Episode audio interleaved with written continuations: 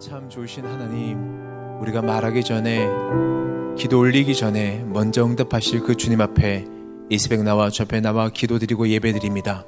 하나님 응답하여 주시고 우리 기, 기도에 귀 기울여 주시옵소서. 존귀하신 우리 구주 예수님 이름으로 기도드립니다. 아멘. 새벽 예배에 나오신 사랑하는 성도님들을 주님의 이름으로 환영합니다. 함께 보실 하나님의 말씀은 사도행전 12장 11절에서 19절까지 말씀입니다. 사도행전 12장 11절에서 19절까지 말씀을 한 절씩 교독하도록 하겠습니다.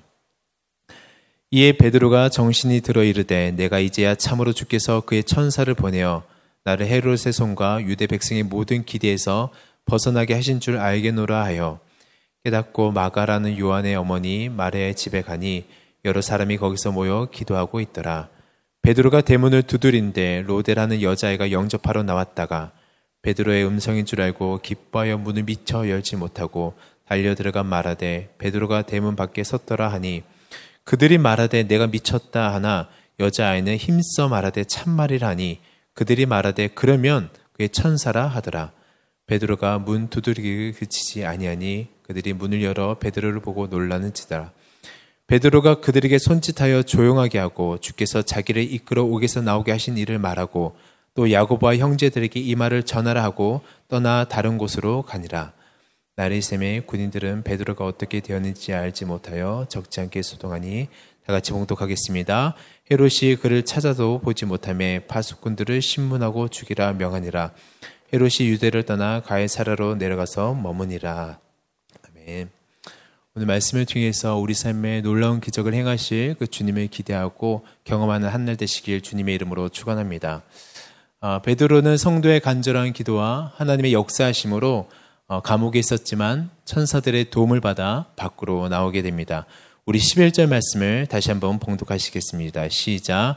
이에 베드로가 정신이 들어 이르되 내가 이제야 참으로 주께서 그의 천사를 보내어 나를 헤로레스 손과 유대 백성의 모든 길에서 벗어나게 하신 줄 알겠노라 하여 하나님께서는 베드로를 감옥에 두시지 않고 그를 감옥에서 빼내어 주셨습니다. 어, 복음을 증가하다 보면 하나님 뜻대로 살겠노라라고 살아보다 보면 감옥과 같은 쇠사슬과 같은 묶임을 당할 때가 있습니다. 어려운 환경 가운데 들어갈 때가 있죠. 베드로도 마찬가지였던 것 같아요. 사도행전 4장에 보면 복음 전하다가 감옥에 투옥되고 5장에 보면 종교자들에게 종교 어, 지도자들에게 질투와 미움을 받아서 다시 감옥에 투옥게 됩니다. 세 번째로 그를 잡았을 때는 그 누구도 뚫을 수 없는 초롱성과 같은 감옥에서 베드로를 에워싸고 가두었습니다. 베드로와 교회에 대한 압박은 갈수록 심해졌고 즉 사방이 막힌 상태가 되었습니다. 그러고 보니 세상은 늘 언제나 같은 방법으로 우리에게 다가오는 것 같습니다. 세상의 방법은 더 강한 고난과 핍박으로 성도들에게 공격하는 것이 최선이라고 생각하는 것 같습니다. 이 정도면 물러나겠지. 이 정도면 복음 증가하지 않겠지.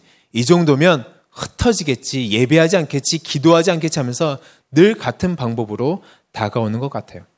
하지만 놀라운 것은 사방이 막힌 상태가 됨에도 불구하고 중요한 것은 베드로는 유유히 감옥을 걸어 나왔다라는 것입니다. 그것도 너무 유유히 감옥을 걸어 나왔던 것이죠. 여기 놀라운 비밀이 숨겨져 있습니다. 하나님께서 우리 삶에 개입하시겠다라고 작정하시면 우리가 보기에 힘들고 어렵다 할지라도 하나님이 보시면 다 똑같다라는 거예요. 하나님이 보시면 모든 환경이 다 똑같다라는 거예요. 우리가 보기엔 이거는 불가능해. 아니, 이건 너무 힘들어. 라는 것도 하나님께서 보셨을 때는 그냥 문을 열고 나오는 것처럼 똑같다라는 것입니다. 하나님께는 어려운 일이 따로 있지 않습니다. 문제는 하나님의 뜻이고 우리의 믿음의 문제지 하나님께서 하시고자 한다면 불가능한 일이 없다라는 것입니다. 이것이 신앙생활이죠.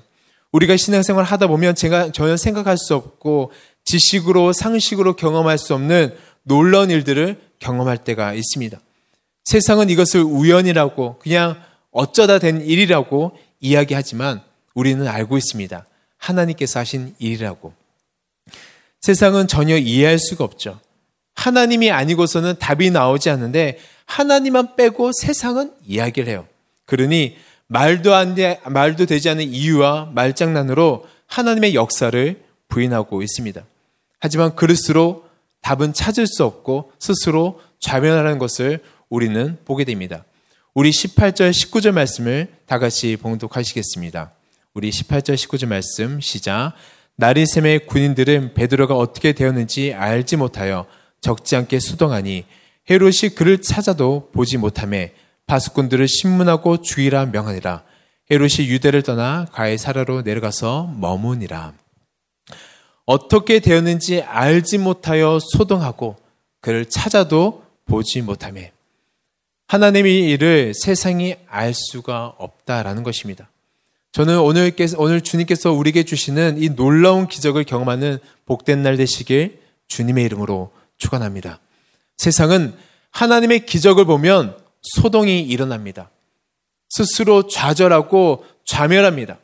하지만 성도들에게 기적은 그 마음을 하나로 모으게 만들고 모든 역사를 이루시는 하나님께 영광을 올려드리면서 이 믿음의 길을 힘차게 걸어갈 수 있는 사건이 될 줄로 믿습니다.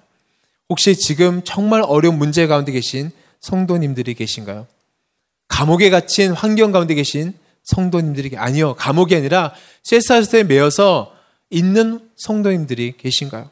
좌우의 적군이 딱 달라붙어서 계신 성도님들이 계신다면 이 환경을 주관하시는 주님 바라볼 수 있는 우리 모두가 되시길 주님의 이름으로 축원합니다. 주님께서 우리에게 기적을 베풀어 주심을 통해서 사탄의 모든 계략을 물리치시는데 11절에 보니 베드로가 고백합니다. 나를 헤롯의 손과 유대 백성의 모든 기대에서 벗어나게 하신 줄 알겠노라. 모든 기대에서 벗어나게 하신 줄 알겠노라. 야고보를 죽인 그들은 이제 베드로를 죽여 주님을 믿는 그리스도인들의 사기를 꺾고 흩어지게 하여 다시는 그리스도를 주로 고백하지 못하게 함으로 본보기를 삼으려 했습니다. 하나님의 역사심으로 그들은 모든 계획들이 물거품처럼 사라졌다라는 것입니다. 할렐루야. 이것이 바로 하나님의 역사라는 것입니다. 사랑하는 성도 여러분, 하나님께서는 악한 계략을 그냥 보시는 분이 아니십니다. 방관하지 않으시죠. 우리가 보기에는 잠잠하고 가만히 계신 것처럼 보여도 아니요. 하나님은 악한 그 계략 머리 꼭대기에 계십니다. 그래서 그들을 다스리시고 통치하심으로 믿는 우리들이 승리할 수 있도록 환경을 이끌어 가신다라는 것입니다. 저는 그 주님 경험하는 오늘 하루 되시길 주님의 이름으로 축원합니다. 우리 12절 말씀 다 같이 봉독하시겠습니다. 깨닫고 마가라는 요한의 어머니 마리아의 집에 가니 여러 사람이 거기에 모여 기도하고 있더라. 이제 감옥에서 나온 베드로가 향한 곳은 바로 자신을 위해서 기도하고 있는 마리아의 집으로 향합니다. 베드로는 알았던 것 같아요. 분명 성도들이 자신을 위해서 기도하고 있었다라는 것을 그는 알았을 것입니다. 그리고 그는 정말 간절히 기도하는 중보기도 팀이 기다리는 그곳을 향해 갔습니다. 이것이 교회 공동체의 모습이라고 생각합니다. 베드로는 교회 박해가 심해지자 모든 성도들이 흩어져 뿔뿔이 자기 살 길을 찾아 떠났다라고 생각하지 않았습니다. 믿음이 있었어요. 보이지 않았지만 들리지 않았지만 베드로는 알았죠. 자신을 위해서 기도하고 있는 중보 기도의 힘을 그는 느낄 수가 있었습니다. 그래서 그의 발걸음을 자신을 위해서 기도하고 있는 그 마리아의 집으로 자동적으로 걸어갔다라는 것입니다. 사랑하는 성도 여러분, 엄청난 기적 뒤에는 엄청난 중보 기도가 있다라는 것입니다. 믿음의 공동체라고 해서 늘 함께 할 수는 없습니다. 우리가 예배 드리고 계속해서 이 공간에 머물 수는 없습니다. 하지만 우리의 생활하는 곳이 다르고 함께 할 수는 없지만 우리가 살아가면서 그 기도의 힘을 느낄 때가 있습니다. 아, 나를 위해서 기도하는 그 누군가가 있구나. 이 문제 나 혼자 싸우는 것이 아니구나. 라는 것을 다들 체험해 보셨을 거예요. 삶에 지쳐 기도하지 못할 때에도 이 새벽 나를 위해서 기도하고 있는 눈물로 기도하고 있는 우리 부모님들이 계신구나라는 것을 아마 느껴보셨을 것입니다. 교회에 나오면 앞에서 또 성도님들이 기도하고 있는 모습만 봐도 마음에 든든해지는 것이 우리의 마음인 것입니다. 순 예배를 드리다 보면 참 감사한 것이 있습니다. 바로 자신의 문제가 아니라 다른 순원들의 기도가 응답받았을 때 나의 기도가 응답받은 것보다 더 감격하고 더 기뻐하는 성도님들의 모습을 보면 목회자로서 큰 감동과 은혜가 있습니다. 그리고 아직까지 응답받지 못한 그런 내용들이 있으면 더 간절히 기도하는 모습을 볼 때 정말 큰 도전이 되고 그 모습들이 우리로 하여금 더욱더 하나로 모으게 된다라는 것입니다. 5절에 언급한 것처럼 아직 베드로가 잡혀가면서부터 시작해서 아직 생사를 알 수 없는 그때까지 그들은 기도하고 있었던 것입니다. 사탄은 우리들에게 속삭이죠. 이 문제는 너만 당하는 고통이야. 너 주변 사람들 아무도 못 알아줘. 알 수 없어. 너가 말해도 아무도 몰라라고 하면서 우리를 영적으로 고립시킵니다. 하지만 기억하십시오. 우리가 지금 이 자리에 존재하는 것은 바로 우리를 위해서 기도하는 기도의 동력자가 있다라는 것입니다. 내가 기억하지 못하는 문제들조차도 기도하고 있는 중보기도 팀이 우리 모두에게는 있다라는 것입니다. 그리고 무엇보다 우리 중보자 대신 예수 그리스도께서 늘 우리를 위해서 하늘 보좌 우편에 앉으셔서 간절히 간절히 기도하고 계신다라는 것입니다. 내가 포기해 버린 일도 주님은 포기하지 않으십니다. 우리 위해서 간절히 기도하고 있으십니다. 그래서 사랑하는 성도 여러분, 기도하기를 힘쓰시고 포기하지 않으시는 저 여러분 되시길 주님의 이름으로 축원합니다. 주님의 때 반드시 이루실 것입니다. 우리 13절 14절 말씀을 다 같이 봉독하시겠습니다.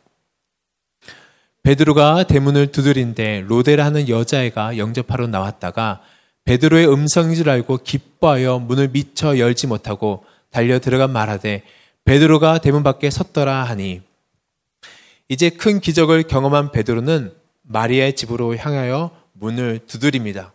쿵쿵쿵. 얼마나 흥분이 되었을까요? 그때 로데라는 여자아이가 그 소리를 듣고 영접하러 나옵니다. 그런데 정말 여기서 코미디 같은 일이 벌어지죠. 로데가 영접하러 나왔어요. 그런데 베드로의 소리를 듣자마자 기뻐하여 문을 열고 환영한 것이 아니라 듣자마자 기뻐하여 다시 방으로 들어갑니다. 참 재미있는 것 같아요. 어떻게 보면 어, 로데라는 그 여자아이가 이 기쁨을 함께 누리고자 들어갔을 수도 있어요. 다 알 수는 없지만은 로데라는 여자아이가 이제 안으로 들어갑니다. 그리고 베드로가 대문 밖에 서 있다고 기도하는 사람들에게 이야기를 합니다. 할렐루야. 그런데 15절에 이렇게 기록되어 있습니다. 그들이 말하되 내가 미쳤다 하나 여자아이는 힘써 말하되 참말이라니 그들이 말하되 그러면 천사라 하더라. 로데가 와서 말합니다. 베드로 사도가 왔어요. 그러면 기도하는 사람들이 아멘으로 하답하면서 벗은 발로 나가서 뛰쳐 환영해야 되는데 아멘이 아니라 미쳤다라는 것입니다. 새벽에 너무 강한 어조일 수 있는데 미쳤다라는 것입니다. 그럼에도 불구하고 아이가 물러서지 않자 그들이 한 발 물러섰습니다. 그러면 베드로가 아니라 천사다라고 이야기합니다. 어, 저는 이분들의 마음이 조금은 이해가 됩니다. 왜냐하면 가끔은 제가 기도하고 응답받으면 아멘보다는 진짜? 라는 것이 저의 보통의 반응이었습니다. 가끔은 제가 어떤 저희 식구들 기도를 해주다가 어, 어 응답받아서 그러면 아멘 할렐루야 주님은 이렇게 하실 줄 알았어라고 대답하기보다 진짜? 저 스스로 놀래는 모습을 발견할 때가 있습니다. 하지만 여기서 우리가 생각해 봐야 될 것이 있습니다. 베드로를 위해서 간절히 기도한 그들이 그들이 베드로가 돌아오면 기뻐해야 되는데 왜 믿지 않았을까요? 기도의 응답을 받았으면 기뻐하면서 그들을 베드로를 맞이해야 되는데 왜 그렇지 않았을까요? 그거는 기도하면서 그들 스스로가 하나님의 능력을 제한했기 때문입니다. 아니 어쩌면 하나님의 응답을 정해놓고 기도했을 수도 있다라는 것입니다. 그 집에 모여서 기도한 사람들이 어떻게 기도했는지는 정확하게 나와 있지는 않습니다. 하나님, 지금 베드로 사도를 지금 당장 구해 주십시오라고 기도했을 수도 있고 아니면 주여 감옥에서 담대하게 복음을 증거하다가 야고보처럼 거룩한 순교자가 되게 해달라고 기도했을 수도 있습니다. 하지만 기도하는 그들이 잊고 있었던 것은 기도의 응답은 내가 정하는 것이 아니라 하나님의 섭리 가운데 있다라는 것이에요. 그래서 그들은 믿지 못했던 것이죠. 어쩌면 이것이 우리 기도의 현주소일 수 있다는 생각을 해보게 됩니다. 우린 때로 기도할 때 응답을 정해놓고 기도할 때가 많이 있습니다. 기도할 때 하나님을 나의 수준으로 모셔와서 기도할 때가 있습니다. 나에게 쉬운 거는 하나님께도 쉬운 것. 나에게 어려운 거는 하나님께도 어려운 것. 그래서 하나님의 수준을 나의 수준으로 모셔와서 기도할 때가 있다라는 것입니다. 그래서 어려운 문제는 기도에 대한 기대감이 없이 기도할 때가 있다라는 것입니다. 사랑하는 성도 여러분, 여러분은 여러분이 기도하는 그 기도를 주님께서 응답하심을 믿으십니까? 아멘. 역시 우리 새로운교회 성님들은 믿음이 좋으십니다. 하나님은 우리가 기도하는 그 모든 기도를 응답하십니다. 그런데 우리는 머리 숙여 눈을 감고 기도할 때는 믿음이 충만한 것 같아요. 그런데 눈을 뜨면 그 믿음이 손에 잡히지 않습니다. 머리 숙여 기도할 때는 모든 것이 이루어질 것 같지만 막상 눈을 뜨면 대문 앞에 와 있는 베드로의 음성을 믿을 수가 없는 거예요. 저는 이 새벽 다시 한번 기도할 때 하나님께서 들어주심을 믿고 이뤄주심을 믿고 간절히 기도하는 우리 모두가 되시길 주님의 이름으로 축원합니다. 이 믿음이 있으면 추상적으로 기도하지 않습니다. 기도는 나 자신에게 하는 위로의 독백이 아닙니다. 바로 살아계신 하나님께 올려드릴 수 있는 성도만이 할 수 있는 거룩한 특권이라는 것입니다. 우리의 기도를 주께서 응답하십니다. 정말 응답하십니다. 믿으시길 바랍니다. 때론 우리는 생각하죠. 그러면 하나님은 왜 이렇게 응답을 늦게 하실까? 왜 하지 않으실까? 나는 급한 일인데 왜 하나님은 움직이지 않으실까? 하지만 기억하시기 바랍니다. 만약 하나님께서 급하다고 생각하셨으면 우리의 기도가 부족하고 우리의 믿음이 부족하다 할지라도 주님께서는 벌써 응답하셨을 거예요. 베드로를 구출해 내신 것처럼 벌써 주님은 응답하셨을 거예요. 우리보다 더 급하게 응답하셨을 것입니다. 하지만 만약 지금이 아니라면 조금 더 기다려야 한다면 주님은 우리보다 더 안타까운 마음을 가지고 응답해 주실 그때를 기다리고 있으실 것입니다. 아직 그 타이밍이 아니기 때문에 자녀의 기도를 외면하는 부모는 없습니다. 그 강구를 거절하는 부모도 없습니다. 제가 부모가 되고 나니 예전엔 이 말이 와닿지 않았는데 저의 딸이 하는 부탁, 그냥 바쁨 중에도 제가 바쁨 중에도 아빠 뭐 하고 싶어 하는 말을 절대 잊지 않아요. 그리고 그 시점을 말하는 그 시점부터 언제 해줄까 세고 있는 저의 모습을 발견하게 되었습니다. 하물며 성경에서는 육신의 부모는 잊어버려도 하늘 아버지는 절대 잊지 않고 외면하지 않으신다라고 말씀하셨습니다. 사랑하는 성도 여러분, 기도는 하나님께 맡겨드리는 것입니다. 기도라는 답안지를 하나님께 올려드리는 것입니다. 그렇기 때문에 우리는 우리에게 딱 맞는 기도의 응답으로 말씀하실 그 주님을 신뢰하면서 기도해야 될 줄로 믿습니다. 염려하지 마십시오. 주님을 신뢰하면서 기도할 수 있는 우리 모두가 되시길 주님의 이름으로 축원합니다. 위대하신 하나님께서 언제나 우리들에게 위대한 역사를 이루실 줄로 믿습니다. 우리 16절, 17절 말씀 다 같이 봉독하시겠습니다. 시작. 베드로가 문 두들기를 그치지 아니하니 그들이 문을 열어 베드로를 보고 놀라는지라. 베드로가 그들에게 손짓하여 조용하게 하고 주께서 자기를 이끌어 옥에서 나오게 하신 일을 말하고 또 야고보와 형제들에게 이 말을 전하라고 떠나 다른 곳으로 가니라. 이제 베드로를 본 그들은 로데가 누렸던 기쁨에 함께 동참하게 됩니다. 이 기쁨은 세상이 주는 기쁨이 아니죠. 오직 주님만이 주실 수 있는 기쁨이고 기도한 자만이 누리는 기쁨인 것입니다. 놀라운 기도의 응답을 받은 성도들은 가만히 있을 수가 없었어요. 아마 어, 소리 지르고 찬양했을 것 같아요. 그래서 베드로가 그들에게 손짓하면서 조용히 하라고 합니다. 그런데 여기서 우리가 베드로 사도에게 배워야 할 자세가 있습니다. 바로 주께서라는 단어입니다.